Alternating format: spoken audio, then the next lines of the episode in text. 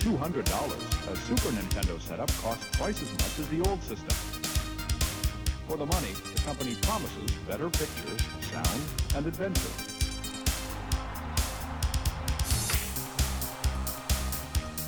Now you're playing with power, superpower. You're the king, I tell you!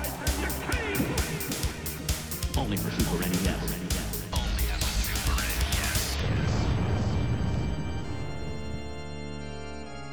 You're listening to the SNES podcast with your hosts, Soul Blazer and George.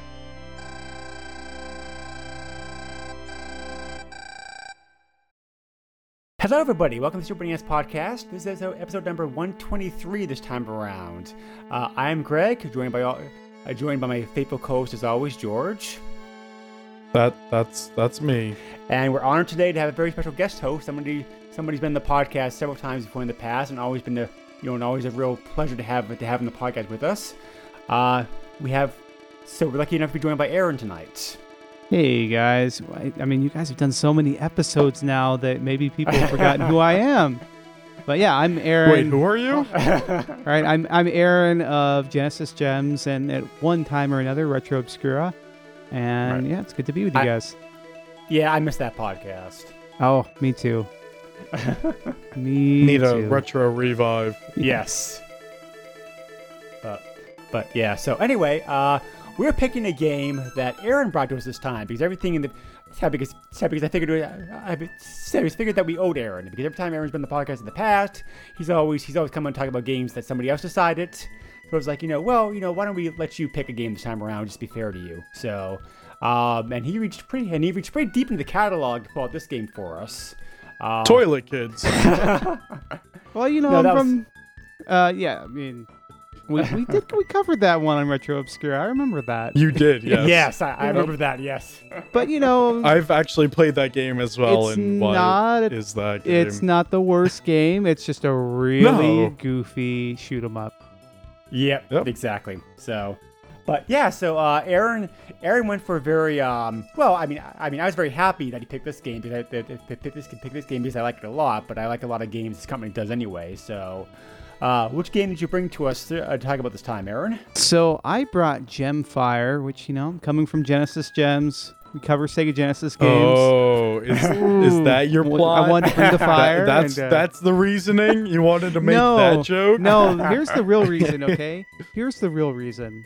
So, Genesis Gems teamed up with Two Dudes and NS to form Bit Brothers, okay? And so we had this monthly show that we just started, and we got on there, and what I realized was that Genesis Gems and Two Dudes and NS have never done a single Koei game on either show. And what I also realized was that I was the only one out of all four co-hosts that actually has played Koei games for any length of time. Like, I grew up... Oh, so they were going to hate you if you picked one. Oh, I could tell that it was not they were not thrilled about the idea. Nick was open to the idea as long as it was something that kind of I think Gemfire would kind of be that olive branch into Koei strategy territory, but yeah, for Nick or for the guys from Two Dudes and NS, they just didn't have a lot of experience with these deep strategic and simulation games from Koei. Mm-hmm. Yeah. And so I ended up just talking to him about some of the ones I'd grown up playing and some of the confusion I'd had, and just wanting to, now that we have the convenience of the internet and YouTube and all these guides you can follow, these games are easier than ever to dive into. And yes, as we had a conversation before we got on air here, we talked about how some games don't hold up today, and I will certainly agree that some Koei games do not hold up so well. There's a decent list of those games that won't, but that certainly don't hold up. What's interesting though is, after I had the conversation with the guys, I think at some point we'll all try to cover, because there were Koei games that were ported to NES, Sega Genesis, and NES all at the same time, like this one, and so it was either we could talk about this one at some point, or talk about the one that sort of kicked off everything, which is Nobunaga's Ambition. And so after I had that conversation with the guys, it was like, oh, like I really want to play Koei games again. So I started with the one that started it all for me, which is Nobunaga's Ambition, and same here. Got my bearings on that one again. I hadn't played it since really I was a teenager.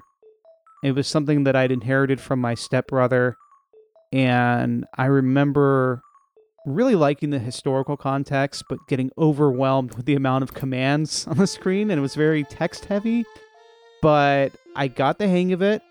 This was a couple months ago now, and I finally beat it for the first time, and once you figure out the gameplay, you realize it's really just a more complicated version of Risk.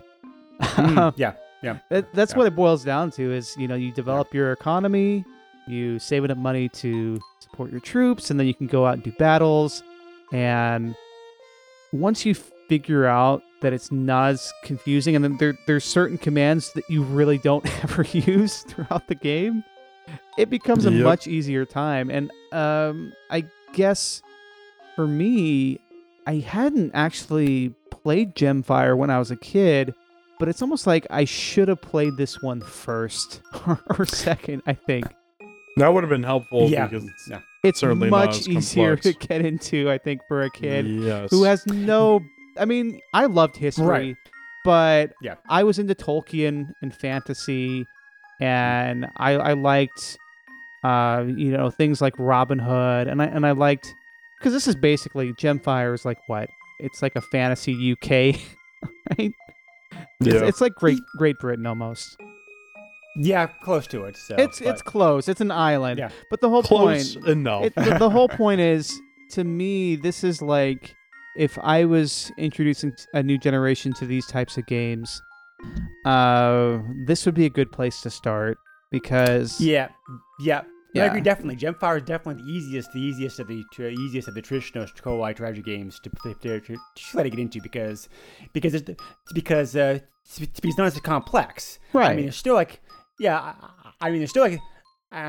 gameplay's still here. It's the show's like very good, like a very good, very deep gameplay. But it's definitely a lot easier to play, which is why I was telling George weeks ago when we first talked about the game. I'm like, you should be okay with this game, George, because this is the easiest game of the Koei series to go into because we've already covered What are you trying to say?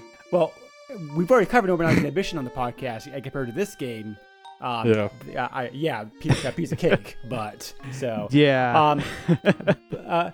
but Aaron, also I might suggest also another game that George and I have already covered already on this podcast. The easiest, the most fun Koei game for anybody to pick up and play, I think, would probably be Uncharted Waters. Yeah, Uncharted Waters. Well, especially New Horizons. Because the first one has a steep learning curve. Don't play the first one. Yeah. Nope. I would say play the first one after you play the second one, and then it will be a little bit easier to play, because I think in the first one, you play.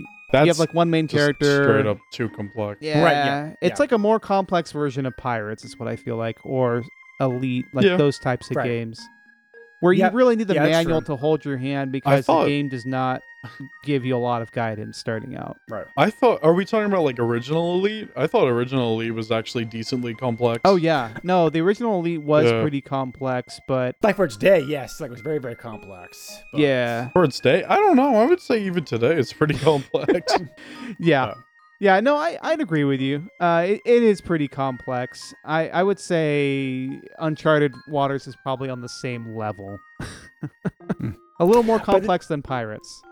Yeah. Speaking of Elite, just quickly, shout out to those the developers that did a little special thing for there was a fan of theirs who was dying recently, and they came out and hung out with him or something. Oh wow, what was that? Oh yeah, shout out! Yeah, shout out to those guys. Yeah, they made somebody very happy before they passed. Yeah, nice. I'll see if I can pull up that article for you guys later. So I also. Another Koei game I really love that I want to cover in this I did that when I covered the podcast. Eventually, some point, like through Aerobiz games, because those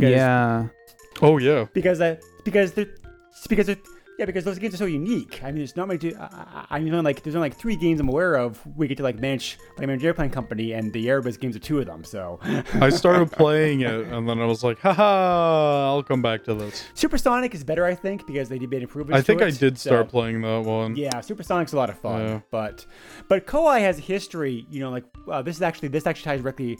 It's like our episode here. Koei has history about remaking their games in one way or another over their history. You have one version of the game, and then you have a new and improved version of the game coming out several years later. Uncharted Waters, Aerobiz, Nobunaga's Ambition, Gemfire. Happened to all of them. Also with Gemfire, so Koei would split up their series. Here's the historical series. Here's the imagination series. Gemfire, I think, actually kicked off I can't remember if it was the first one. Maybe Uncharted Waters was. But it got lumped in that imagination series along with Uncharted Waters and New Horizons. Right. Yeah. Right. Yeah. Right. Yeah. Yeah, and like Aaron, you mentioned earlier, there's not really too many fantasy-based strategy games out there. I mean, there's a few, but my favorite is always. Yeah. So. No, sorry. Go ahead. I was just going to add, beyond this game, I spent a lot of time as a kid playing Master of Magic, my Microprose, flying computer. Did you ever play that? So Master of Magic, I knew about that one. I think I downloaded it once, but I never got very far in that. No. Yeah, it's a very good fantasy-based kind of like Master of Orion. It could take place in a fantasy setting instead. So we had families and artifacts and exploring, combat, that kind of stuff. I mean, I think it's still pretty good game today. I remember King's Bounty. The King's Bounty series is good too. Yep. Yeah, and that sort of morphed into the Heroes of Might and Magic series. Oh yeah. I was just about to say, Heroes of Might and Magic's another one. Yep. Yeah, I love the Heroes of Might and Magic series. There was the Sept of Baelor. I forgot what the name of that one was, but there was another one that Koei put out that was more like Irish fantasy. Right. I have to go. Wait, this was a PC only, DOS only. It never came to consoles. Irish fantasy. Yes. Yeah. Or Celtic fantasy. Yeah. Right. But so. Anyway, so as we already mentioned, Koei was obviously the developer, publisher this game. Its release history is pretty similar to a bunch of other Koei games they did around this time period, in the fact this game first came out on a number of Japanese computers. Although also the Famicom version got released about the same time as the computer versions, so they actually were pretty simultaneous to one another. The game originally came out in Japan on the Famicom, the PC-88, which is a very popular Japanese-based lightline computers. The MSX, of course, which is a very popular international series of computers. The Sharp X68000, which was a very advanced line of game computers. Probably the best dedicated game-only computers that the Japanese had. So. Wait, who else had the MSX? MSX? Europe. Europe, okay. Asia, so South America had it too. Well, I know that. Oh, really? Yeah, okay, yeah. So just not us. We did have it, but only one version and didn't sell very well. Kind of like the Timex Sinclair. Same deal. Yes. Right. Yeah, right, exactly. So. But. Yeah, it's a trend. Yep. I see that happen a lot over here where everyone buys American. Oh yeah, the market was dominated by the Apple II, Commodore 64. Yep.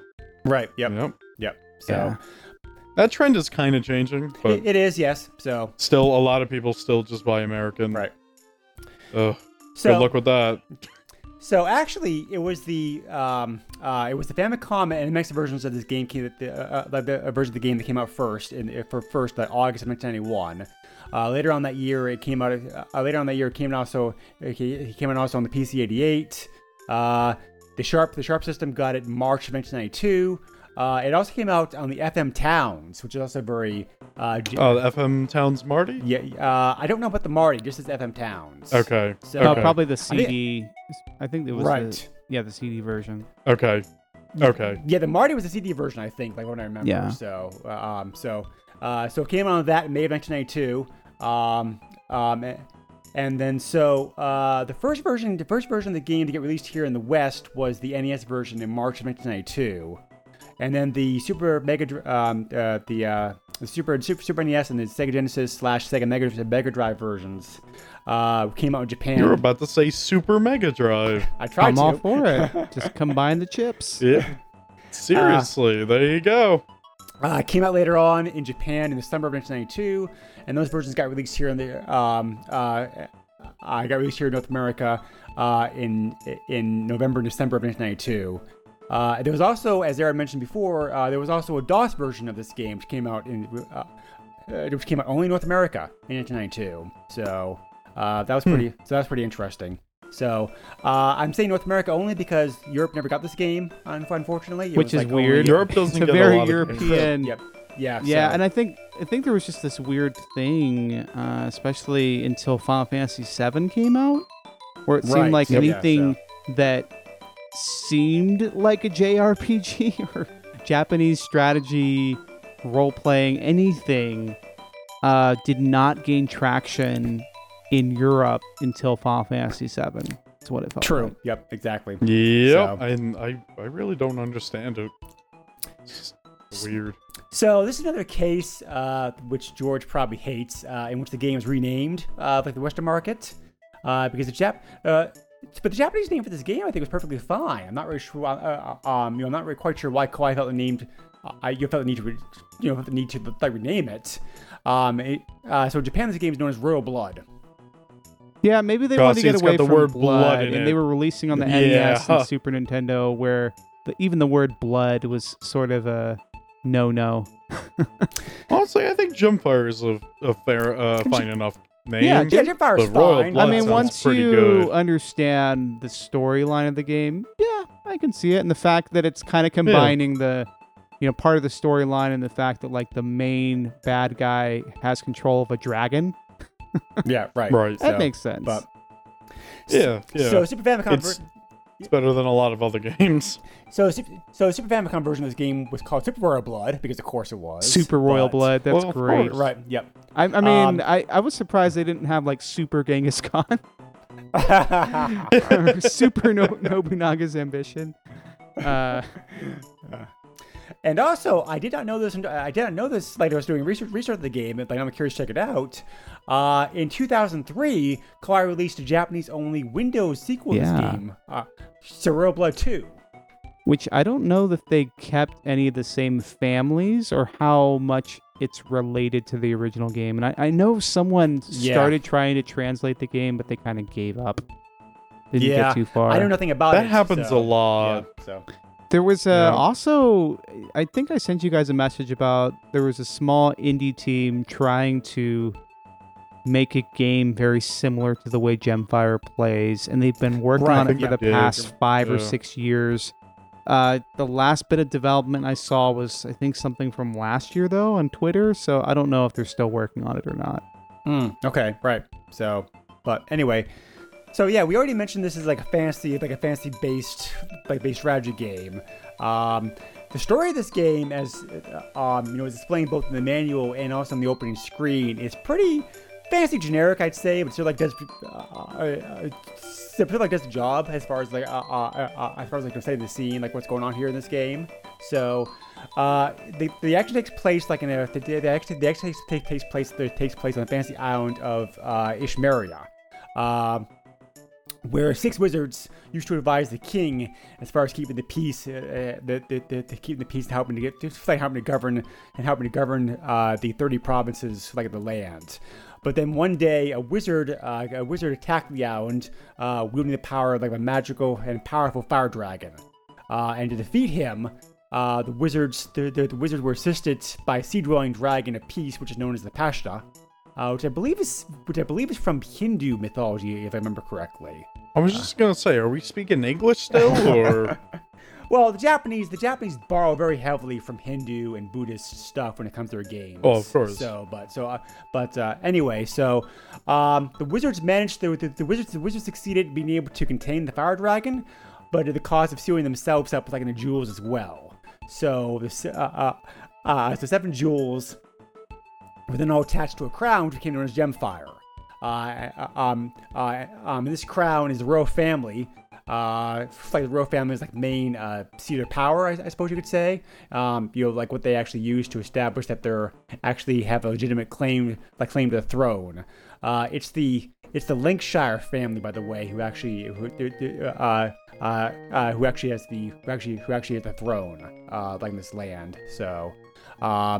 So eventually one of the kings, the current king, I believe his name is pronounced like Ezereld, basically becomes a tyrant and he abuses his power greatly, until one day the princess is able to successfully be able to snatch the crown away from him, and she's able to break off six of the gems to free the six wizards, which go off to the various parts of the land, but she's stopped before she can free the fire dragon, and she's locked away in a tower because of it. So, which by the way, may I just add, you wouldn't know this looking at the intro of the game, because the intro of the game makes it look totally the opposite, because the intro of the game, she looks very, very evil.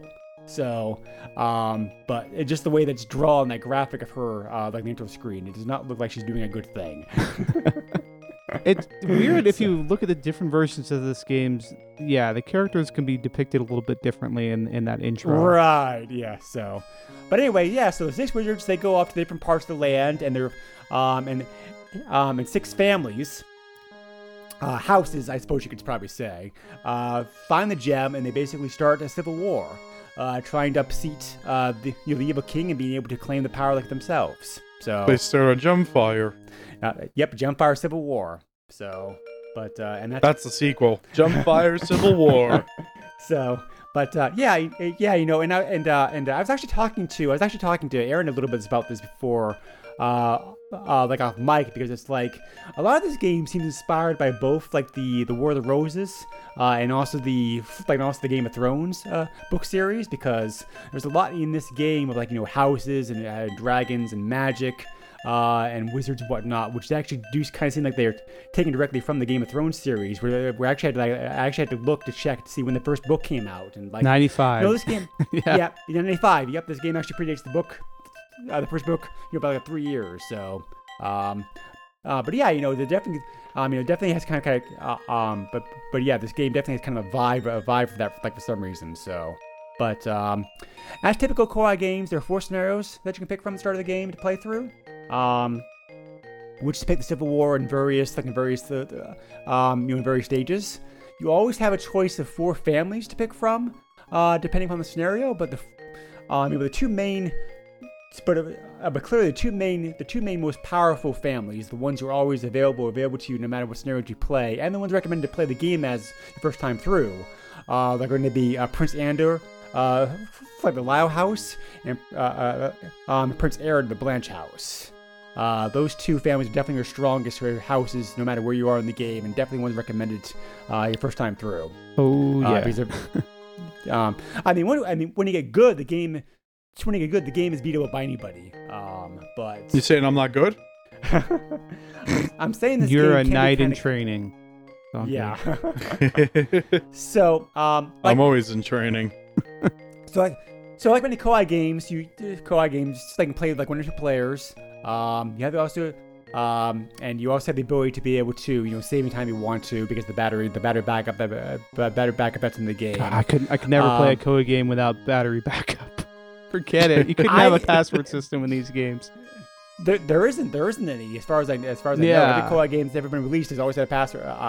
Has never had a password. So that's what I'm trying to say. So I never needed a battery. Mm-hmm. Oh, having a battery. I just made a mini generator for my SNES card. Obviously, no, the battery really helps in this game, because you can kind of. You can save scum, certainly. Basically, is what I would call it, because you can take a turn. Oh, I didn't even think of that. It's very easy. I'm like the worst person who does that. Yeah, it's very easy to save scum. And I didn't even think of doing that for this game. So you can, in this game, you know, you get all these different commands, which I'm sure Greg will go over. But yeah, you can totally use up a command to go spy on another country or actually you can go search their country and try to find a special item. Right. Yep. And you can use up that term to see, okay, well, they don't have that item, so I'm going to reload my game so I make sure I don't use that command and waste a turn. Right. So, I mean, yeah, and the nature of this game encourages slow gameplay. I mean, like, you know, like, well, most Koei games do, but I think in particular this game in particular rewards you for being patient and building up your strength slowly because certainly because a lot of these games do, yeah. But yeah, this game has something those other games. This game has something those other games don't have. A fire dragon. Yes, but because that guy will kick your ass at the start of the game if you're not careful. So you got to be like very, very careful and not go attacking. Yeah, don't go attacking the main. Yeah. Main royal line who will just destroy you with their dragon right off the bat. So don't do it. I mean, like, you know, there are speedruns on YouTube about people going through this game like 2 hours. So, I mean, it is possible. Yeah. But I think my experience... There's a lot of RNG to worry about in this game. Wow. There is, actually. Like, I'd hate to run this game, to be honest. But there's RNG manipulation and the fact that the battles are simplified enough in this game that once you learn the AI... You can cheese the AI pretty hard. How deep does the manipulation go, though? Like, I can't imagine that. In like a live run, very rare artifact you need or something, you press the B button 3 times, and then you set up some weird complex thing, and oh hey, it spawns in number 3 every time. So if you get your So if you get your loyalty high enough in whatever country you're in, good events will happen. And so if you get it up to a high enough amount, you'll get more good events. Well, if you didn't get a good event that turn, maybe you can just save your game and then reload it and see if... Is that part of the speedrun, though? I don't know if they're reloading their saves at all, if they're just running through it. Didn't look like that they were, but, you know, who knows? I've seen that in speedruns before, where they're like, okay, well, I didn't get the RNG I wanted, so I'm going to reset. Yeah, because, as Aaron mentioned, there are, like, elves and orgs in this game. Like, elves are good, orgs are bad, and those are, like, you know, random events that can happen every now and then to bring you to do, like, good things and bad things for you. Oh, the penalties in this game are nowhere near as bad as they were in other Koei games, though, or, like, Nobunaga's Ambition. True, yes. Yep, so, like, things like you need to keep track of your loyalty. That's a major thing. It's the flag icon on the screen. So you keep track of your loyalty, and that's, you know, kind of your banner or whatever. And if in a normal Koei game, if your loyalty was at 0, like, people would be rioting and your soldiers would be attacking your province. In this game, it doesn't happen. The worst that really happens in this game is that you hire some mercenaries or some monsters, as they call them, and they leave. They just up and leave. Right. Yeah. That's really one of the minor penalties that happens. I mean, it's good to have high loyalty just so you can... there's certain actions you can take that have a higher probability of succeeding. But yeah, it's not nearly as harsh of a penalty in this game. True. Yeah. Yeah, so that 5th unit that you just mentioned, that's one of the... you know, that 5th unit is one of the very unique things about this game that the other Koei games I don't have, because you have your usual, I should say fairly usual. Yeah, you have your 4 squad unit. Right, yeah, you know, like 1 squad of horsemen, 1 squad of archers, and 2 squads of knights. But who have the pros and cons that you would expect of those units. But did you notice too that since you guys talked about Nobunaga's Ambition, I can bring this up again. You can't reorder your troops. You can't say, okay, I'm just going to dump all of my units into my cavalry unit. You can't assign units in this game. So, and I think part of it is they want you to utilize every unit you have and focus on that 5th unit and hire, you know, if you don't have one of those wizards, to go and hire a 5th unit to come join you in your fight. Yeah, they want you to actually use strategy. Well, it's strategy. You know, when I was playing Genghis Khan and Nobunaga's Ambition, you could still kind of brute force it. Yeah, you couldn't dump all your. I mean, I used my horsemen, my cavalry a lot to win battles, but the strategy in this is mostly like, okay, take my gem, or take my fifth unit down the bottom of the screen, sort of taunt their gem, or if they have a dragon or whatever, have their dragon come out, and then have a cavalry come up to the top and go over to the right of the screen and then come around and start beating on them until they capture the flag, basically. Yeah, that works. So, yeah, the fifth unit that we just talked about before is very important, because you also you may have one of the gems, but one of the downsides about the gem, like the magicians can only be used one battle a month, and then they need a rest of 2 months. The downside, it's on fire. Yes. Good luck holding it. The downside is that if you have a dragon, the game unfortunately can't animate a flying dragon, geez. So they kind of hobble along. Right. So I thought you were gonna say if you have a dragon, then you're good, because essentially you'll wipe out everything. Yeah, dragons have a way of doing that. So, but you can't. And I hate how it retreats, because I want to harpoon his heart out, and I can't because he always retreats. Well, so you do end up collecting the different gems, basically. Gems, right? Yeah, right. But you can only use one, and then they have to rest for several months before you can use them again. So that's why the game ends up making you switch out who you can use in a battle, and then you have to hire out some monsters, which is very cool. Yeah, I think that adds a nice degree of strategy. Yeah, it does. So you could, and depending on your situation, the monsters and fighters you can hire have pros and cons. So, like maybe a situation where you're facing somebody who's strong in one area, and you're like, okay, I'll hire this unit if it's available. That is, hire this unit to try to counteract it against that, because. Monsters you have available, skeletons, orcs, olakai, gargoyles, bugbears, fachuns, orgs, lizards, and wervens. Whereas units, you have pikemen, lancers, warriors, spearmen, shooters, and gunners. And also it's rare to see him, but late in the game, when you're getting close to being able to unify the crown, the water dragon, Pashta, may also show up and offer services to you, also like for battle. Oh yes, and he's very powerful. He's right there with the power dragon, like for power. So, and that search command comes in handy so much if you can find the hidden items. Because I found one. If you search King Esselred's land, like where he is, you'll find something that boosts your diplomacy by like 40 points, and whoever. Oh, wow. Yeah, whichever you choose, which helps a lot when you're trying to set up like a peace treaty, or you want to basically tell a territory to surrender. It helps. Right. Yep. Yeah. So, but, yep. And you could do that also. Just to go over the six magicians like real quick here, because they also have the pros and cons. There's Pluvius, who has fire magic. Zendor, who has lightning magic. My boy Zendor. Yeah, Zender's very good. Skurik, who has a poisonous smoke, which basically is paralyzes units. You have like Imperion, who shoots crystal magic. Shayla shoots ice magic, and Shoya does a wind magic. The ladies unfortunately aren't as good, because they're like, well. They only attack one unit over, right? They have like a one unit attack range.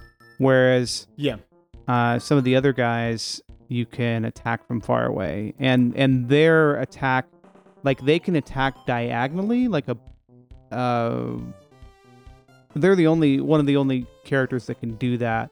Whereas like if you're a bowman, you can attack two spaces away, but only in a straight line. Whereas, like your wizard, if you're a wizard, they can attack. You have to. Yeah, no, because you can't shoot anyone next to you. Right. But with the wizard, you can shoot in sort of an L shape if you want. Yep. a good point. So, like I said before, like I'll comment on before, this Koei game still has pretty like deep gameplay. The menu is more pared down compared to like the Nobunaga's Ambition or Romance of the Three Kingdoms games, as far as the as far as your options and commands available to you, because you don't have as many things available to you to keep track of, which also helps, because like you're not juggling as many things around. You have your golden food, of course. Soldiers, how many people you have in your army? Loyalty, how loyal they are.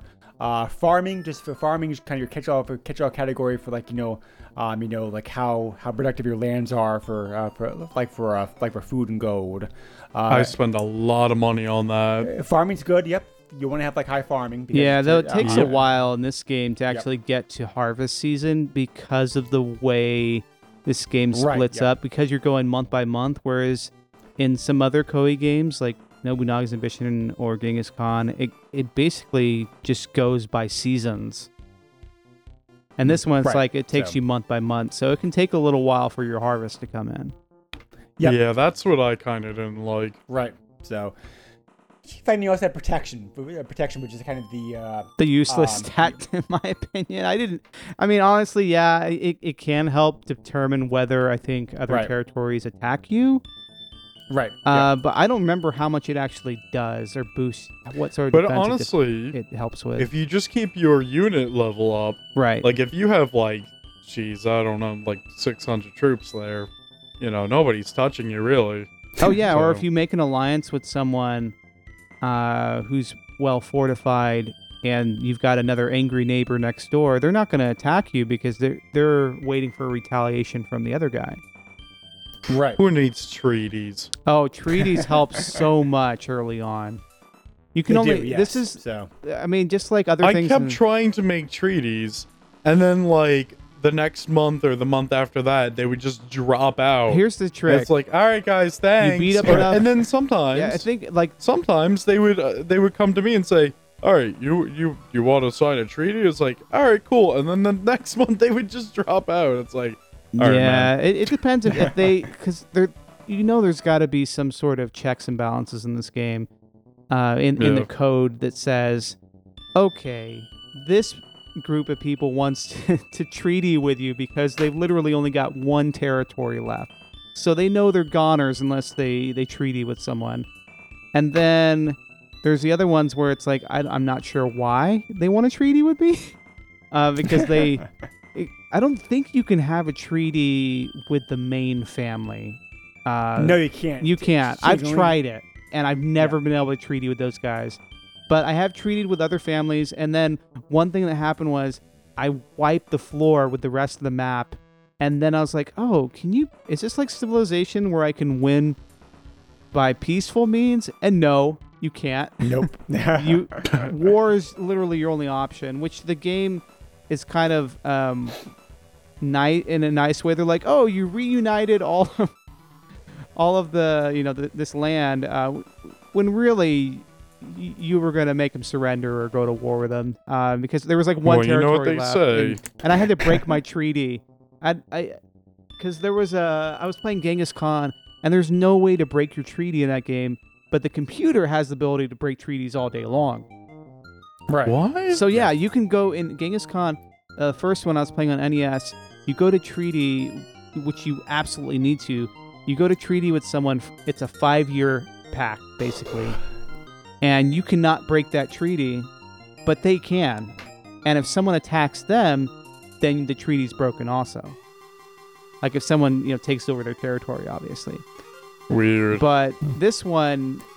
All bets are off. Anyone can break a treaty, except for with the main family, which I guess they don't have any. Everyone's sort of a break off of them. Right. Exactly. Right. Yeah, exactly. That makes sense. But yeah, treaties are helpful. That's the long and short of it. Right. Maybe it's more helpful for people to come to you than you to go to them, unless it's like early on and you can tell like, okay, it's obvious I'm going to get trounced. There are certain times and certain scenarios where it's like, if you don't set up a treaty with people, like you're going to have a bad time because you're not going to be able to develop your soldiers or your fields or anything, right, because you're going to get constantly attacked. Like, there's no two ways about it. Right. Yeah. Yep. So, but, yep. A good point. So, like many Koei games, you also have the ability to be able to delegate some provinces to provinces like your vassals to rule your name, to minimize the amount of actual direct control you have to bother with like each month, because when you get to have like 20-25 provinces, it will take a very long time to go through all 25 provinces. So I forgot to do that when I played. Yeah, it helps.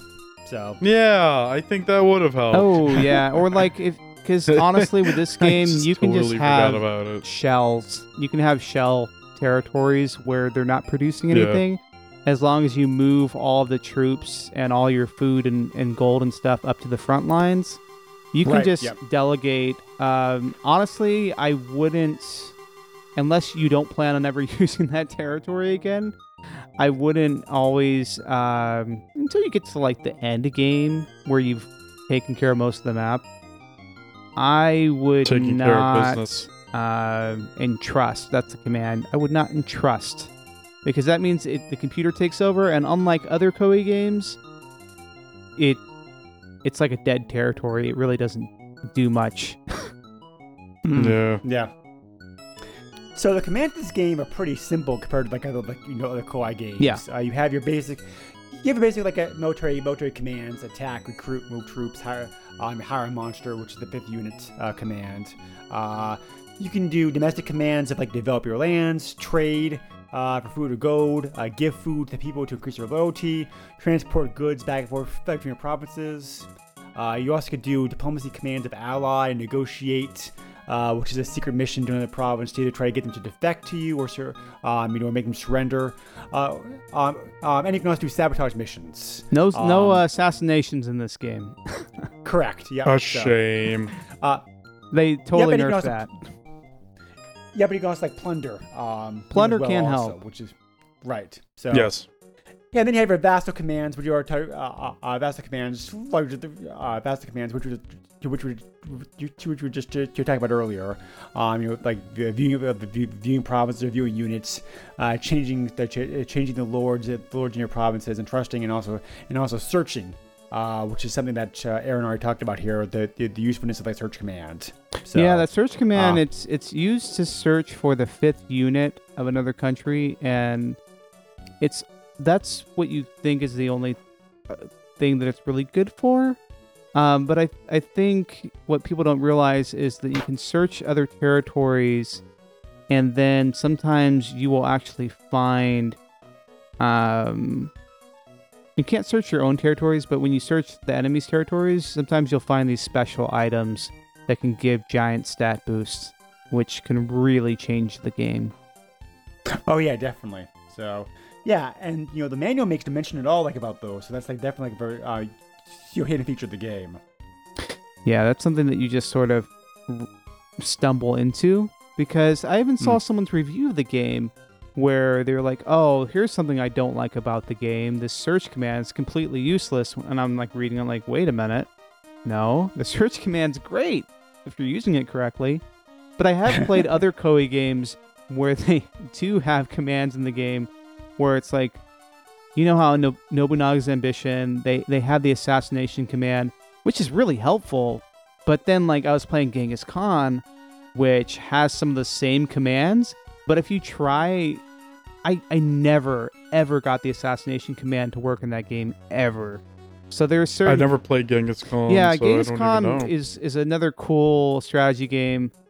With a lot of interesting elements to it, but man, oh man, there are certain commands in the game that are just completely useless. Thankfully, in Gemfire, they've pared it down enough to bare bones commands, really. Right? I'm trying to think about the command I probably use the least. It's probably sabotage, because I think I'd rather just go and attack the territory head on, or if they're weak enough, plunder. Yeah. If they're weaker than you, that really helps. And I guess you know what I also don't really do a lot of? I like having direct control. So I don't use a lot of the familial leadership. You know, I don't give territories to family members all that much. I do a lot of direct control. That makes sense. Which, you know, hey, if you want this to be more of a role-playing experience, go for it. It is sort of... They pick and choose certain things from, like, Nobunaga's Ambition and Genghis Khan. Genghis Khan, I think, and maybe Romance of the Three Kingdoms, you can take family members and assign them to territories or people, you know, mm-hmm. your generals. Yeah. And this is the same idea. And they have different stats, right? So they have, like, a leadership stat, and they have a health stat, and I think a battle stat. And so you can, like, change out leaders if you have a territory or something that's, you know, not performing as well. Right, exactly. So, what did you just post in Discord here? It is a copy of some of the pages of the Super NES version like this game. So the Super NES manual. Are you trying to show us illegal contraband? No.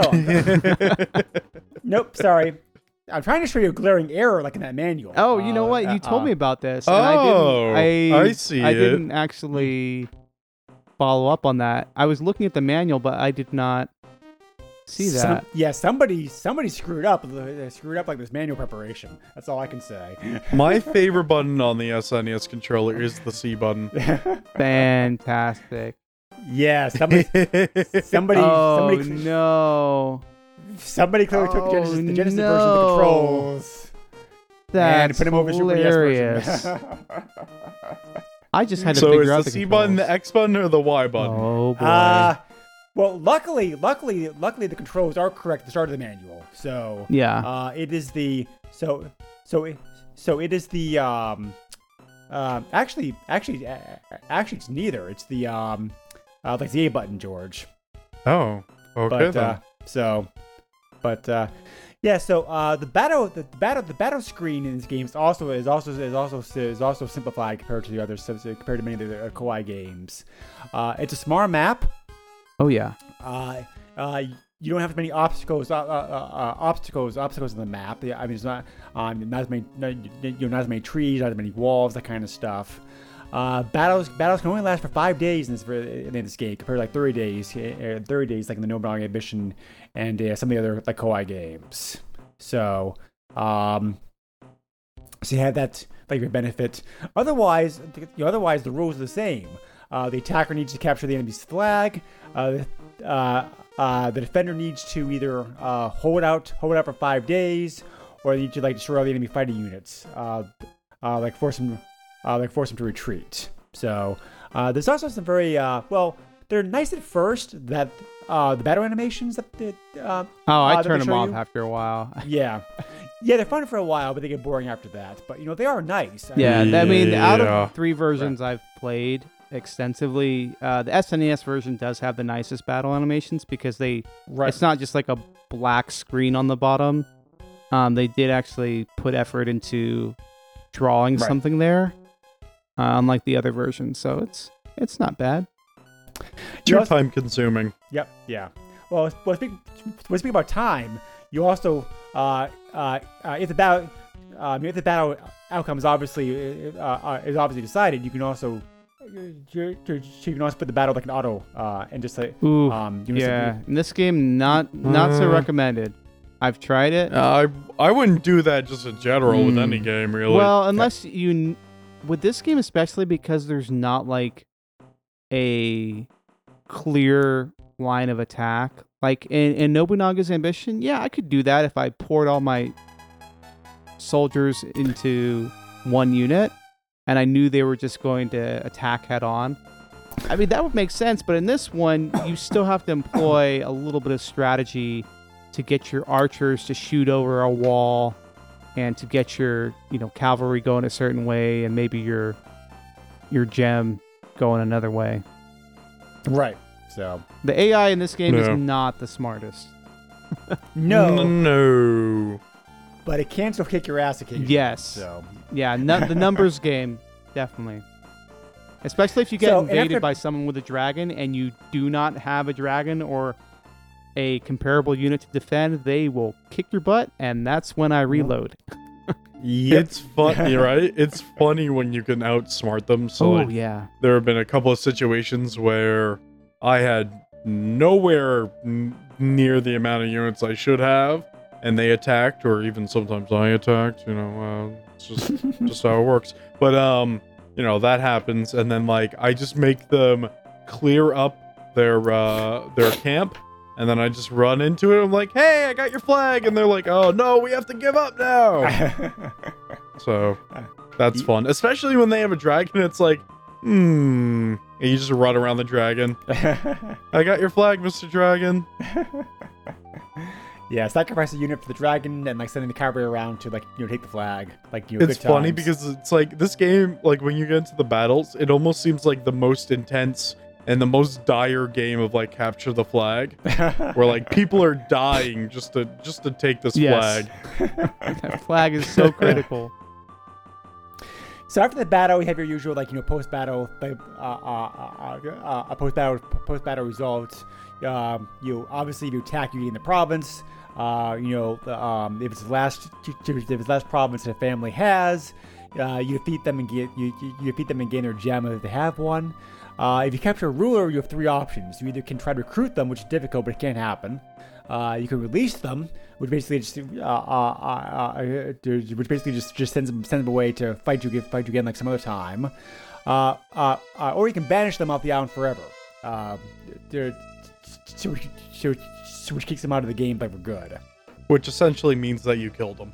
Right, yeah, and it's funny because they took this from Genghis Khan. And Genghis Khan, it was literally, even the NES version that I played, it's like, it was, you could try to recruit them, you could release them, or you could straight up kill them. And what the game would say was, my blood is on your hands. Yeah, that sounds about right. But in this one, it's like, oh, you're just going to send them off, you know, you're going to banish them off to a tiny island somewhere. Mm. Just real quick, just to add on something that you, I mean, wondering about earlier, Aaron. Yes. The back of this manual does actually include an ad for Uncharted Waters. That game's part of the Roe Plane series. Oh, I thought it was, man. So what else is part of the Imagination series then? Not much. I think probably was Nintendo part of that series? I don't remember. George, do you remember if that one? I mean, that was a role-playing game. I don't remember, but yeah. I'm pretty sure that the Aerobiz games are probably Imagination. That's interesting. Yeah, planes aren't real. Well, apparently now. Well, they're like flying dragons, right? Yeah. Of a certain type. Yeah. Plus, time to record this, there's a very like popular meme going around like airports and airplanes because they're recent events. But you know, we won't get into that. Well, of course, we had planes in the 1800s. Come on, guys. Come on, don't be silly. That's all I'm gonna say about that. So, as mentioned before, there were four versions of this game which came out here in the West: the NES, Super NES, Genesis, and PC versions. My first exposure was the NES version, so that was the first. That was the game I played back when it was new. I did not play the Super NES version of this game until several years later, when I was in grad school, like playing it and really heavily getting into emulation of Super NES games. So, Aaron, did you say you had some experience like the PC version of this game? Yeah, not when it originally came out, but I did. You can play the DOS version online pretty easily. There's like an abandonware site, and yeah, I think is it not on archive? It might be. I didn't check on there first, but okay. It was. I was able to easily play it in DOSBox online, and it was solid. I liked playing the game with a mouse. The only problem was there was no. I liked the music in the game, and there was no music. Yeah. I didn't realize there were other websites that let you emulate games in the browser. Yeah. Yeah, so so the DOS version of this game is pretty limited. The DOS version is the only version that actually missing features. The NES, Genesis, Super NES versions all basically play the same. They all have the same features. The only difference between them is just the typical stuff you can find in this time period. Graphical fidelity, different sound chips. Right, exactly. So, but yeah, so the graphics of this game are very good, I think. They're not super fancy, but they don't have to be. I mean, because it's a fantasy game. I mean, like, you know, they get the job done. I mean, this is nice. One of those games where it's just like, essentially, the graphics are a placeholder because the main game is all about the, you know, what's written in the code. Well, some of the units look very nice. I mean, especially the battle battle animations. You know, so the intro endings are very well done. You know, the character portraits look nice. Nothing wrong there. Oh yeah, I think the character portraits in Koei games, whoever does their character portraits, they've always done a pretty great job. Even in like this, you know, complete fantasy. And do you think that person is still working there? Ooh, oh no. I doubt it. I don't know who's still from the original team working on those games anymore. They're complaining every day about this weird Dynasty Warriors game. Can we go back to the strategy games now? No. Never. Well, Nobunaga's Ambition. But Nobunaga's Ambition is still around. Yeah, so, that actually got a release on PS4 and PC. I still haven't played that. It's sitting in my Steam. I've heard that, just real quick. There's Bladestorm. That's kind of strategy. So, like, with Nobunaga's Ambition, Westerners got a taste of that game again, especially kids, when it teamed up with Pokemon. And there was Pokemon Conquest, which was, like, kind of blowing kids' minds, like, not knowing what these Koei games were all about, and they mixed it with Pokemon, and that's their first taste of, you know, the Nobunaga's Ambition strategy style. So that's interesting. Well, you know, like George's first Koei game was Dynasty Warrior game, right? Probably. Yeah. So I mean, that's many people's experience. That makes experience sense. Of Koei these days, because like Koei technically, it's Tecmo Koei, because the two companies merged like a while back. But Dynasty Warriors is still their bread and butter. Not when I started playing their games, there wasn't a merger then. Yeah, no, the merger happened about like 10 years ago. That was after my time. But so the graphics of this game are like quite nice. They're decent. So. I love that they merged. Now you can play as Ryu Hayabusa oh geez, why am I drawing a blank? DOA 6. Nope, that's not the game I was talking about. Well, that Warriors Orochi. Oh, okay, all right, yep, all right. Yep. I think for example, one of the best things in this game, and Aaron is very qualified to talk about this. He's got a PhD. Piled higher and deeper. That's so I think that one of the best gems in this game, I'd forgotten how good the music is. Yeah, the soundtrack of this game is excellent. Yeah, I think it's great. It maybe it can't hold up to, like, you know, SquareSoft RPGs of the time. Of course not. It's got a unique soundtrack, and it doesn't sound like fantasy, other Koei games fantasy of the time. Based, right? So right. So the soundtrack was actually so popular that they released it as a CD in Japan. As like no, they do that with like every game. But orchestrated music. Yeah. There's actually heyo. Yeah. I shared a link to this in our pre-chat Facebook chat. Yeah, I was checking that out. It was pretty neat to hear. I must have missed that one. The different arrangements of these tunes. Yep, done by an actual orchestra, and it sounds great. So, but if you listen to the game, if you listen to the music like in all three versions, the NES, Super NES, and Genesis, you know, They all take advantage of that system's hardware the best they can. I just think I just think Super NES version sounds the best because it has the best sound chip. Because it really has a very rich orchestral sound to it, because that it really lends itself well to this style of game. Right. Exactly. Right. Yeah. I mean, not to knock the NES or Genesis versions of the music. If the music speaks those systems, they sound fine. No, they're all terrible. But just kidding. Go on. Get off my show.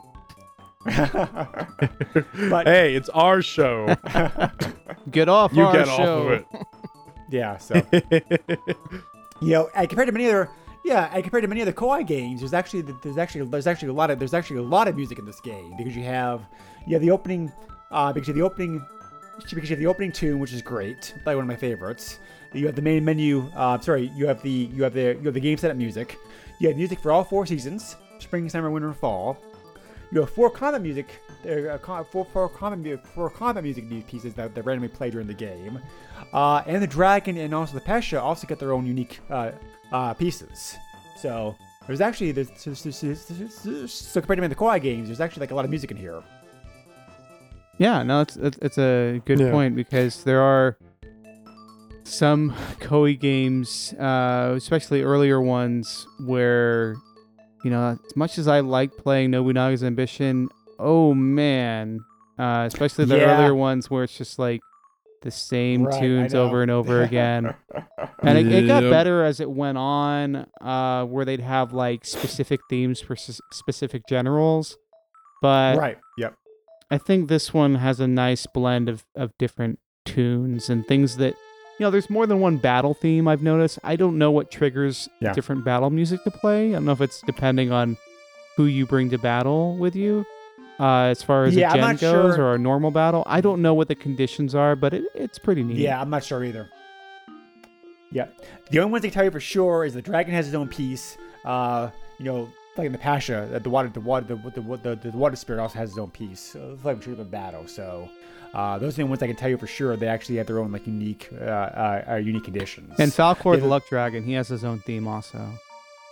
Oh yeah, that's right. I forgot about Never-ending story. Sorry, I just watched Stranger Things, and that song ties into.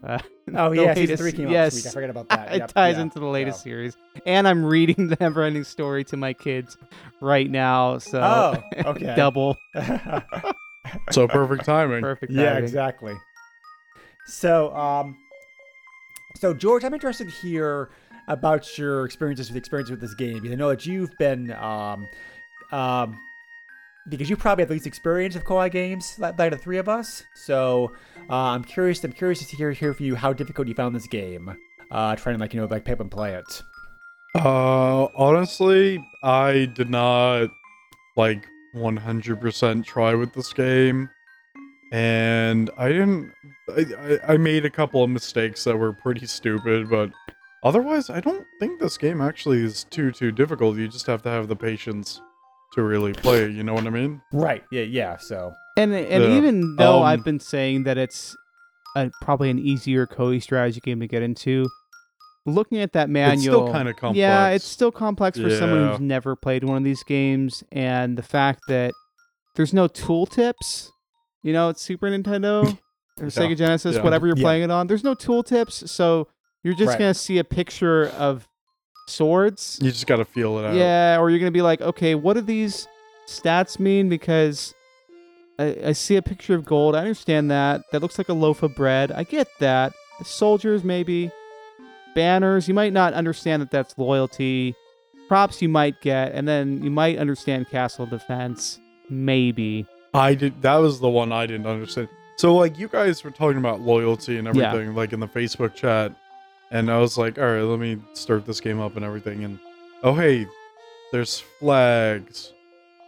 And I understand, bread's gotta be, food supply... Yes. You know, stuff like that, so on and so forth. So I kind of deducted that. Did you figure out how to raise your loyalty? Or whatever, though? For loyalty. Yeah. You gotta give food. Yeah. Because I was looking through.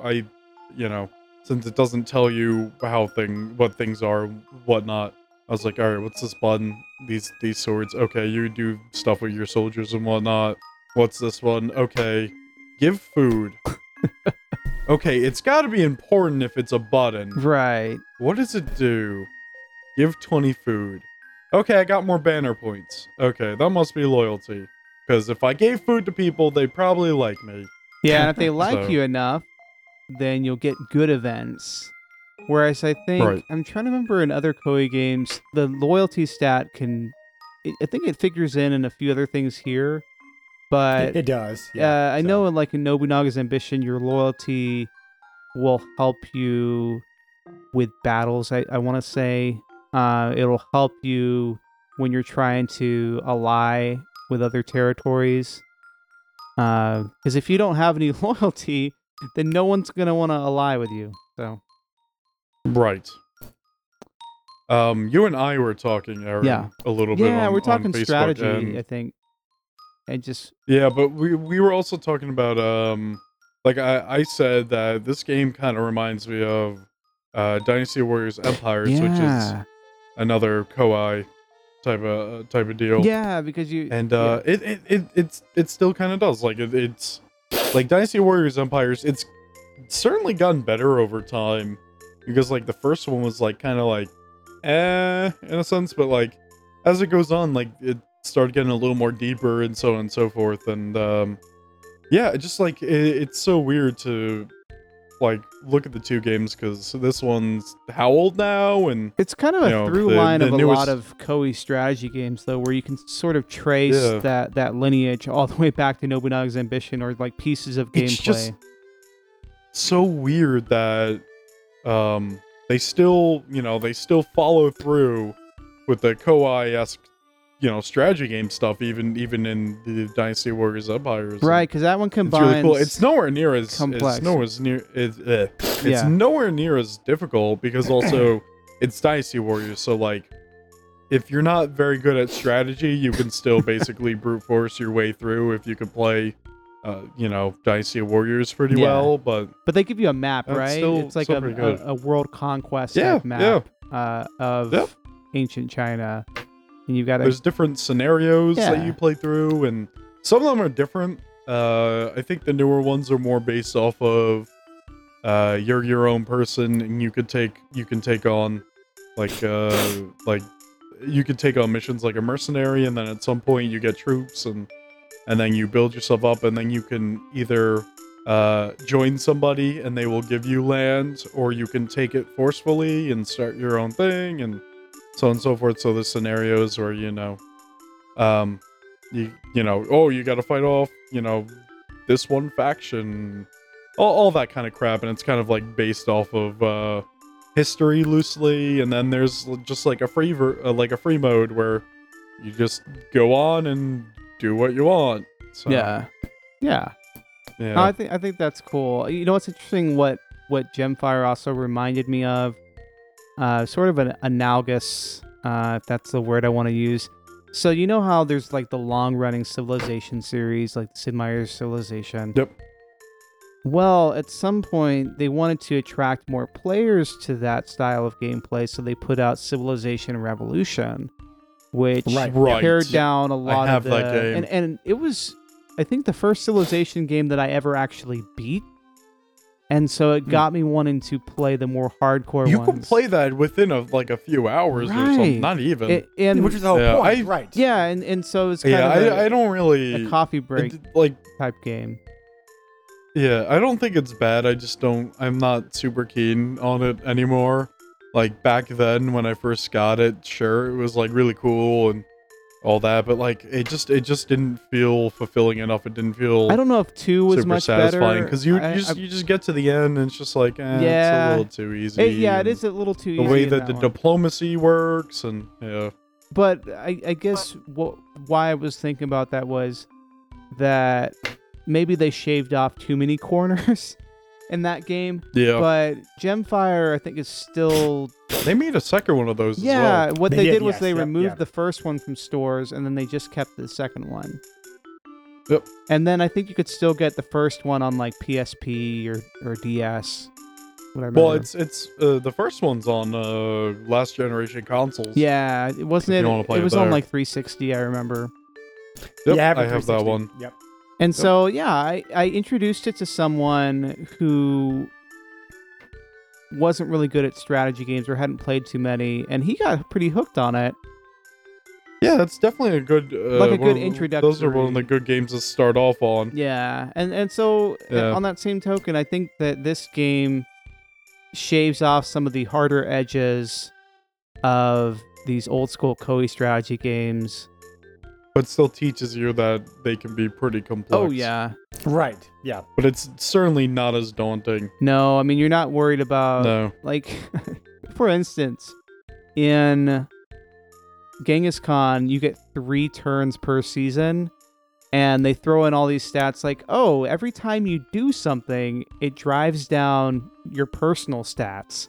So you have to go into your personal menu and like train your main character and build him up. I hate any game that has like degeneration of stats if you're not training or whatever. Ugh. Yeah, and that game, like it, especially when you go to war, it'll drain some of your stats that you have to build back up, and you have to be smart about it. And I got used to it, and I think it's a pretty cool game now. But at first, I was just like, "What is going on?" Like my. You ever play that game, Punch Club? Yeah, I know what you're talking about. So, Punch Club is it's an indie game. It's like it's kind of like a strategy RPG, kind of. I don't know how to explain it. It's like a strategy simulation RPG kind of type game, and you train up to be like a boxer or MMA fighter type of guy, and there's a few different story paths that you can follow. But the main part of the game with that is the stat degeneration, so you have to be constantly training. But they added a mode that, and this is how I played through the game because I really didn't like losing the stats. And they really don't suggest that you play through it like this, but there's a mode that you can play where your stats don't degenerate, but it makes the game way too easy. And it was very upsetting because I didn't want to play without the degeneration, but also playing without the degeneration just made you some kind of like god. And I think actually, I haven't heard about the sequel in a while, but they did say the sequel, they weren't going to have the degeneration. They were going to make it, they were going to, balance it out with that, because the game wasn't balanced with that certain mode.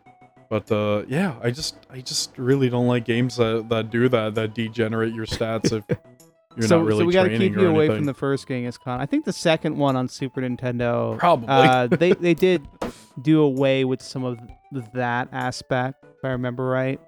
Land of the Grey Wolf. Yeah, that's a game I had also as a kid. That's a good game. Oh, it's a very, very good game. But awesome. Yeah, and I don't fault you at all, George, for maybe not. I get the feeling though that you probably enjoyed playing this one a little more than Nobunaga's Ambition when you guys covered it. Yeah. Also, Nobunaga's Ambition, like we covered that a while ago, so it's like.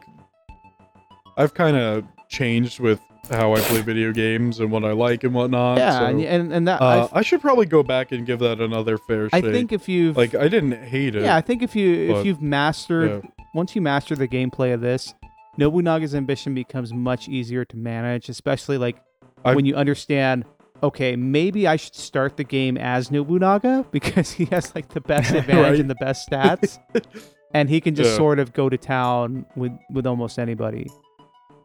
Yeah, also, like, I've certainly gotten more patient with games as well, so there's that. I've definitely been playing a lot more strategy-type games. I have, too. I think it was just, like, that whole kick of, oh, man, I want to go back and play Koei games again for some reason. Yeah, I'm playing modern ones, too. There's, like, Total War. I've got Crusader Kings 2 that I haven't tried. I've got so many of these modern ones I haven't tried yet. Oh, jeez.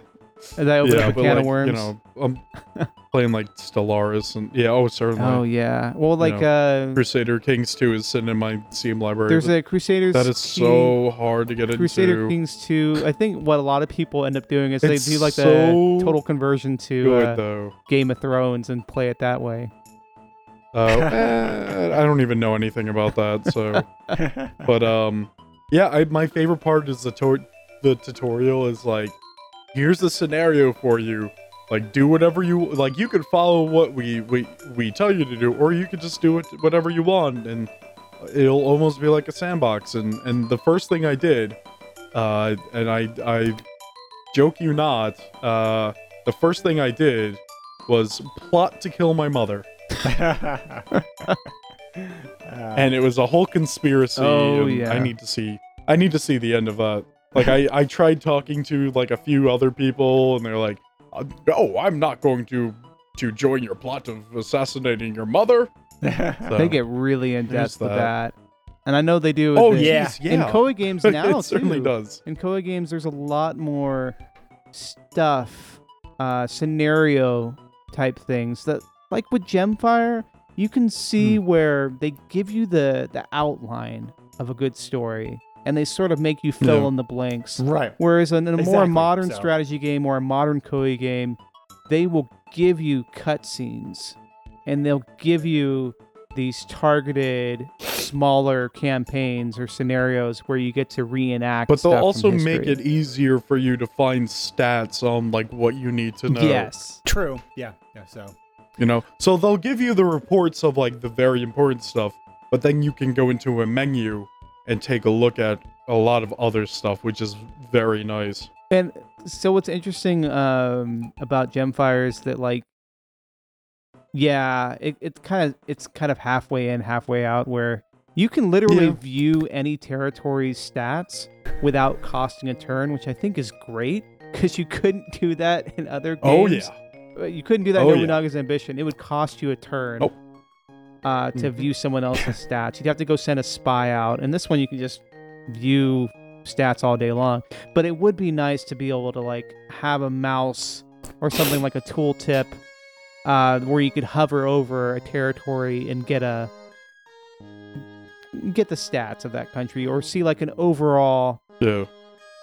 It doesn't give you like the full number crunch, right? It doesn't give you like, oh, here's an average, right, or here's like all of their all of this territories of this kingdom, that sort of thing. Probably it's because the system. Yep.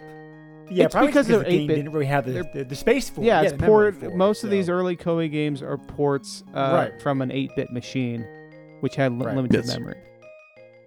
So there's another Koei game I could recommend that's actually like, you know, fairly easy to pick up and play alongside this one, which what people have not. Which what people are not aware of, because the only version of the game we got here in the West was on the NES. But, you know, I also think that another like a pretty easy Koei game to play would be like, you know, like Le Empereur, like the NES, which is a Nobunaga's Ambition Light. You're playing as like Napoleon. Yeah. Like Napoleonic Wars. I think that one, the battle system is based on, I think, Romance of the Kingdoms, of the Three Kingdoms 2. A simplified version of it, yes. Yeah, yeah.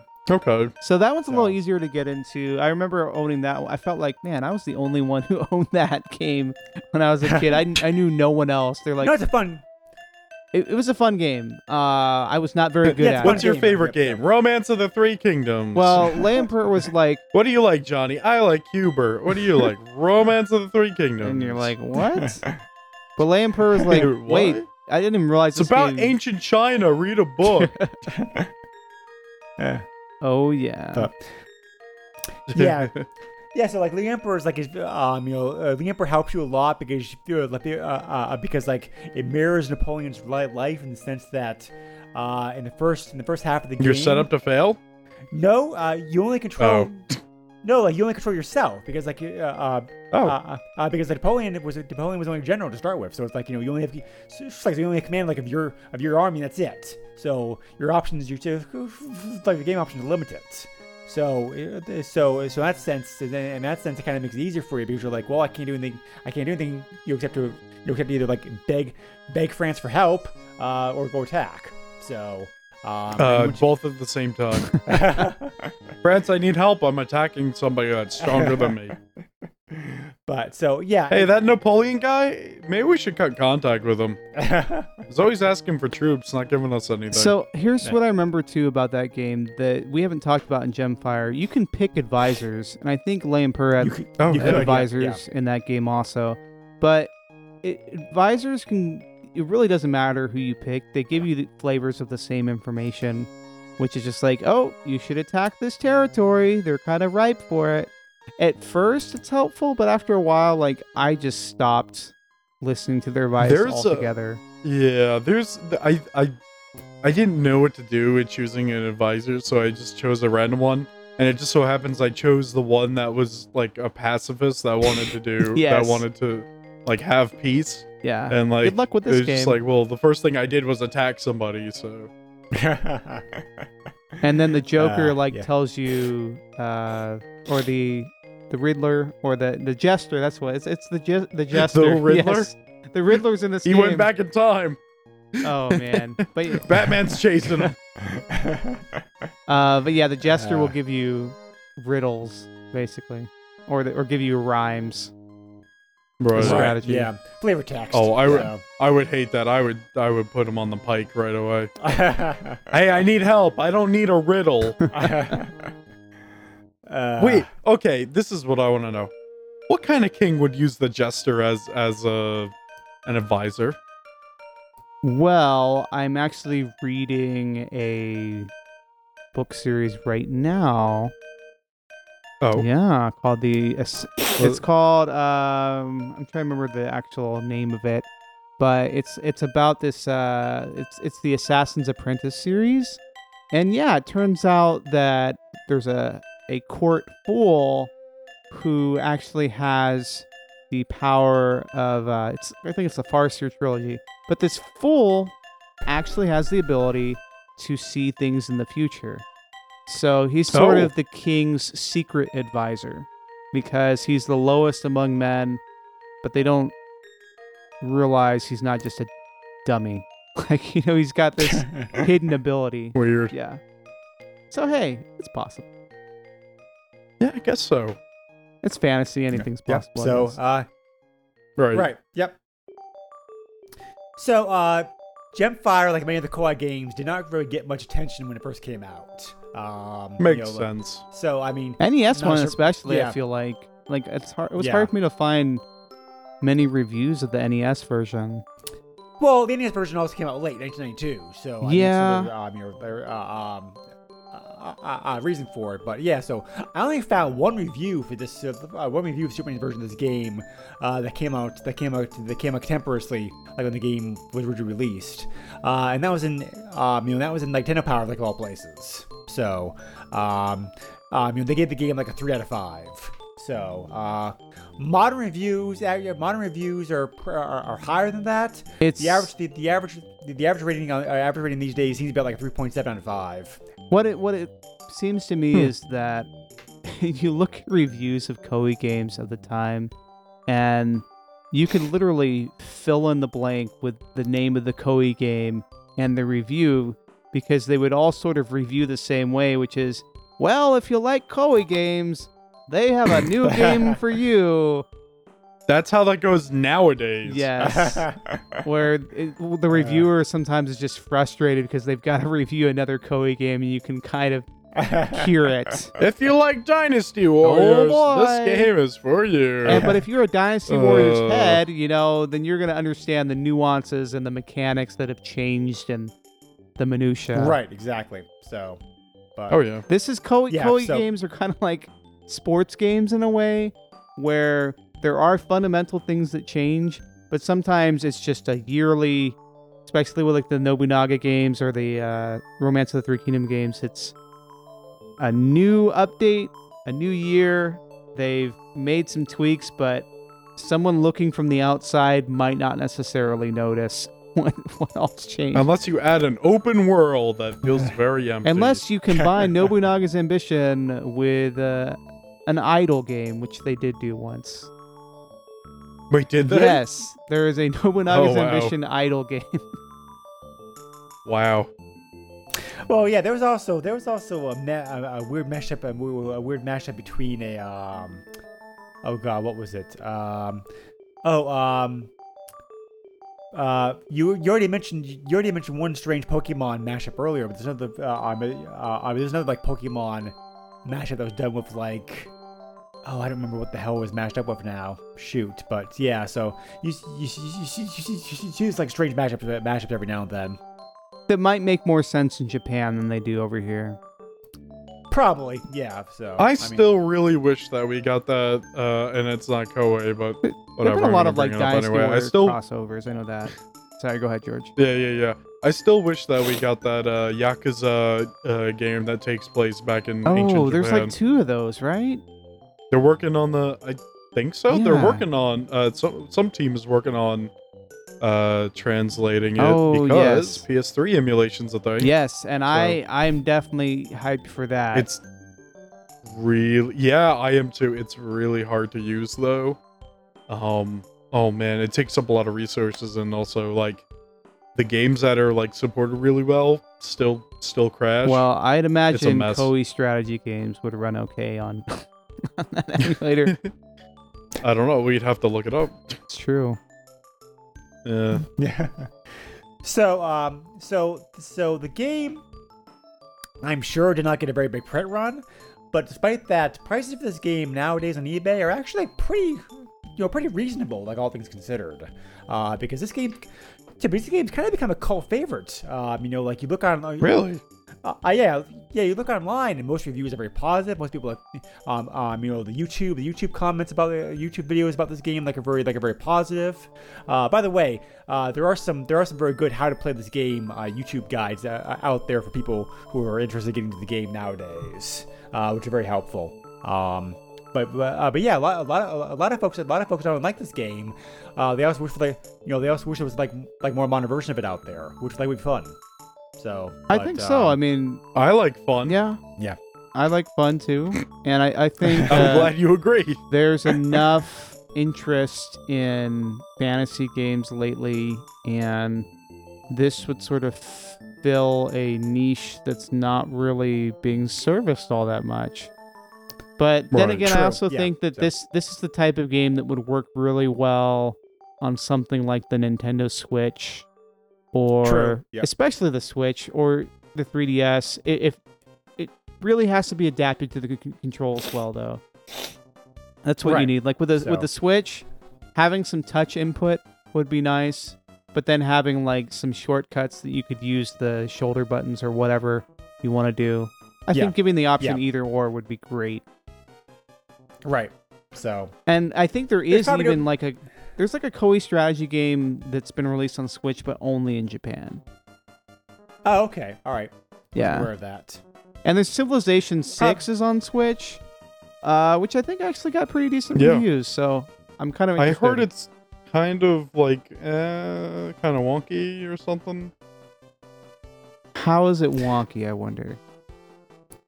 Well, they probably had to like. I know they had to downscale the graphics. I think they kind of compacted the game a little bit. That could make sense. I'm sure they had to because, So I mean, the graphics are probably downsized. You're breaking my heart. I mean, the main point of that game is not the graphics, so that doesn't even matter really. Yeah. Honestly, the Switch is about buying games because you get the portability out of them. So as long as the game runs well and it's not a mess, at least personally for me, I don't care if the game, as long as the game runs well and it looks decent enough, I really don't care because it's about the portability and how easy it is to play basically anywhere. Right. Yeah. Which is awesome because, and I know I already talked about this on PlayStation Power, but you got some of those newer Final Fantasy games on there, Final Fantasy 10, Final Fantasy 10-2, Final Fantasy 12, and you could play that with the portability, and that's really awesome that you could do that. I mean, you were able to do that with the Vita with Final Fantasy 10 and 10-2, but not the other Final Fantasy games. So, and on top of that, the Switch is getting special versions of things too. Square Enix put out that Secret of Mana collection thing recently, and hey, we got a game that wasn't released over here before in that collection. That's true. And Sega redid Phantasy Star and put that on the Switch, so that's awesome. What's weird about that? Yeah, it's pretty cool. So I'll get Switch eventually. It looks like It does look like Nintendo is coming out with an updated version of it, so I started to hold out for that. I hate how they do that now. Everybody does it, so. I wonder what the new feature on that one's gonna be. Probably just better processor. It's very annoying because when the new 3DS came out, it's just like, why can't I just play SNES games on my regular 3DS? processor. So not as well attuned, I guess. Apparently, it can play 3D games, but it can't play SNES games. Go figure. Yeah, this is true. So this actually had some of the fewest copies available on eBay that I've seen, which is why I said, which supports my argument that the game did not get a very big print run. However, like I said, the prices of this game on there are pretty modest, which also supports the fact this game is probably has a very cult market, like I said before. And, it's not like a huge seller. I only found 14 copies of the game currently listed, with 11 copies of the game that sold recently. CIB prices, these prices and shipping, ranging from $20 to $34 the cart by itself, which is not bad because how small the print run is. CIB copies, those vary wildly because some of the CIB copies don't include the poster. The poster was included with the game also, and many of the CIB copies don't include that. So CIB copies can start anywhere from $39, missing the poster, to a mint, totally complete, even still with the ad still in it, which was for $127. Wow. So just get it on Sega Genesis, and you will save a lot of money, because I think you can. Cheaper on that? Oh, check it out. It's way cheaper on Sega Genesis. I think you can get a loose copy for about $20. Yeah. Oh, that's just well. To be fair, that's what the Super NES version starts at also. So, for a loose copy, I think a box copy is not going to be nearly as much as a SNES box copy. The NES version is more expensive, of course, because that version is rarer. So, yeah, I used to collect NES, and I never saw that game in the wild. I remember seeing the Sega Genesis one in the wild, but never the NES one. I only got the game because of my mom's connections at the video store. I don't remember seeing the store either, like for that matter. So, whereas I do remember seeing games like Nobunaga's Ambition, like Romance of the Three Kingdoms. So, I don't know, go figure. Yeah. So, anyway, Gemfire, very good. Very good game. I'm very pleased to see it still holds up very well today. It's a very good, it's a very good intro to Koei games. I think it's a very fun fantasy-based strategy game, which there's not too many out there. Definitely the easiest Koei game out of the group to pick up and play. I think still a good game. Still having some deep gameplay that Koei is known for, without really marrying you in a whole bunch of stats and text and that kind of stuff. So, definitely a fun game. So, Aaron, I know you really enjoyed this game a lot too. So, otherwise you wouldn't have picked it up at the podcast. So, duh. Yeah, but, I had a chance to buy it when I was a kid on the Sega Genesis from Hollywood Video. They had a copy of it, but. Oh, I didn't know how it compared to. I think what I was trying to compare it to was Shining Force, and I really couldn't tell from screenshots. Yeah. And if you're going in expecting Shining Force, no, that game is you'll be very disappointed. Yeah, because the combat is. I mean, this game has the fence building mechanic, which is cool. But you don't have the ability to heal. It hardly works. Yeah, well, fences only work if you have enough troops, and then if you don't, then they only work half the time. You got to have a high enough troop count. But I've even seen the enemy that had a lot of troops just fail at building a fence. I don't know. These guys need to learn how to actually do things in life.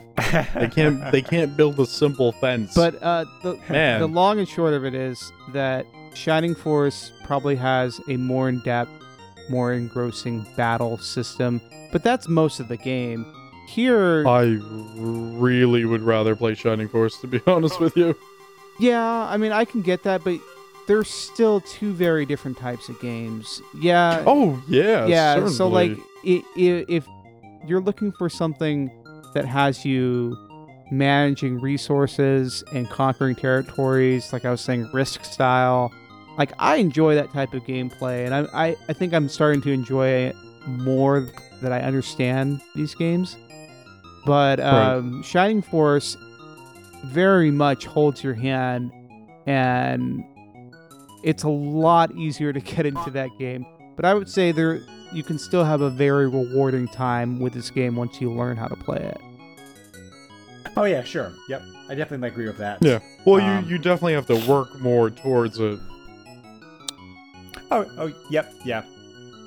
So, pick the right family, do the right things, and you certainly can do, and you can go like a long way to a long way to make your life easier. It's not like real life. You can choose your family in this game. Yep. But, anyway, so, George, I'm glad that you didn't hate the game. I was hoping you'd at least like it. So, why would I hate it? Because the past Koei games you've covered. Again, different situation. Yeah, I suppose so. But yeah, anyway, yep, Gemfire, like a good game. So, Aaron, it was great to have you on the podcast again. We will get you back on again at some point down the road, I'm sure, when things are not quite as busy for you. Do you want to plug any current podcast projects, sure, promotions, etc., like while you're here? Yeah, why not? Okay, so I am Aaron Hickman, of course, from the Genesis Gems podcast, which you can listen to us. We don't have quite as many episodes. I think you guys outstripped us. I think you record more often. But much like the every other week, much like the SNES podcast, we do a game by game show that's been running since I think about 2004 now. It's been running quite a while, and we do game by game and very similar format. So if you like the show, definitely check that one out. Did you say 2004? Yes, 2004. Jeez. I know. No, 2014. I said 2004. I'm like, wait, no. Let me do that math right. I had to call you out on that one. Oh, thank you for calling me out, because people are going to go back, go, wait a minute. Retro Gaming Roundup wasn't even around in 2004. Right. No, you're absolutely correct. But yeah, so Genesis Gems, I'm also a chiptune composer. I make music under the name Daya. DYA. You make great music. Oh, well, thank you. But another correction. I'll let you correct me there. But yeah, I've been doing that there you go. I would say at least 2004, but I didn't start actually getting heavily into it until a bit later. But yeah, you can check me out. I'm all over Spotify and Apple Music. Anywhere you can find music online, you can find my stuff. Bandcamp. That's the best place to support me. Bandcamp's that's where the best I bought place one of your albums. To support artists in general. So, any support's appreciated. Yep. So, awesome. Well, thank you again for being on the podcast. Like I said, Aaron, it's always great to have you on here to bring your rich background and knowledge about these kind of games. So, yeah. Thanks for having me. So it's going to be George's pick for this podcast next time around. George, what are we covering next? Oh, geez. What did I say? Lester the Unlikely. No, wait. You guys covered that one. Remind me what I said, Greg. Let me get the list up. You caught me off guard. Let's see who can figure it out the fastest. I think it's another Koei game. No. Right? No, it's actually a U.S. game with a very Japanese-sounding title. Oh, which is why I can never remember it. Oh, okay. Oh no! I'm sorry. I'm thinking about the other podcast we're doing. We're having spoiler. Okay, I know what you were about to say too. This is not PlayStation Power, Greg. No. I figured it out before you did. Bahama Lagoon. No, we're doing an episode before that. Oh, no, you said it was my pick. Oh, I did say that because I was thinking about the wrong podcast. Boom, I'm still right. Yeah, all right, up. So before that, we're doing Zoop. Oh. Yes, another guest is going to be joining us on the podcast like that one. Jeez, we get a third person on this podcast and everything goes to hell. Well, I yes, maybe, I suppose, but... Zoop was released for everything. Oh, man. Yes, it was, yep. Except for NES, I was surprised by that. But almost everything. Yep. From Game Boy to PlayStation. Also... Yep. So I've never played. I've never played the NES version of the game. So I'm gonna be curious to see how that checks out. But we are going to be joined by somebody whose name I can't remember right now. Of course, Brett Weiss. But, yes, thank you very much. Yep. So very nice. So that's says we're covering next time. So changing gears a little bit, going to a puzzle game, but should be fun. But yeah. So anyway, thank you again. Thank you again for being here, Aaron. Thank you again for podcasting as always, George. And we also want to thank our Patreons, our supporters at this time. For those $1 a month, you get some cool benefits that are being shouted out on the episode, as I'm doing right now to Chad, Richard, and Savannah. Early access to episodes, or also be able to dictate a game for us. So if you want to make it like George suffer, pick a platform game. But anyway, if you want to join us and support us that way, you can find that www.patreon.com/SNES podcast. You can also find us on Libsyn. You can send an email to us directly at thesnspodcast@yahoo.com, or you can also find us on Facebook. As always, we very much appreciate your support. I can say, if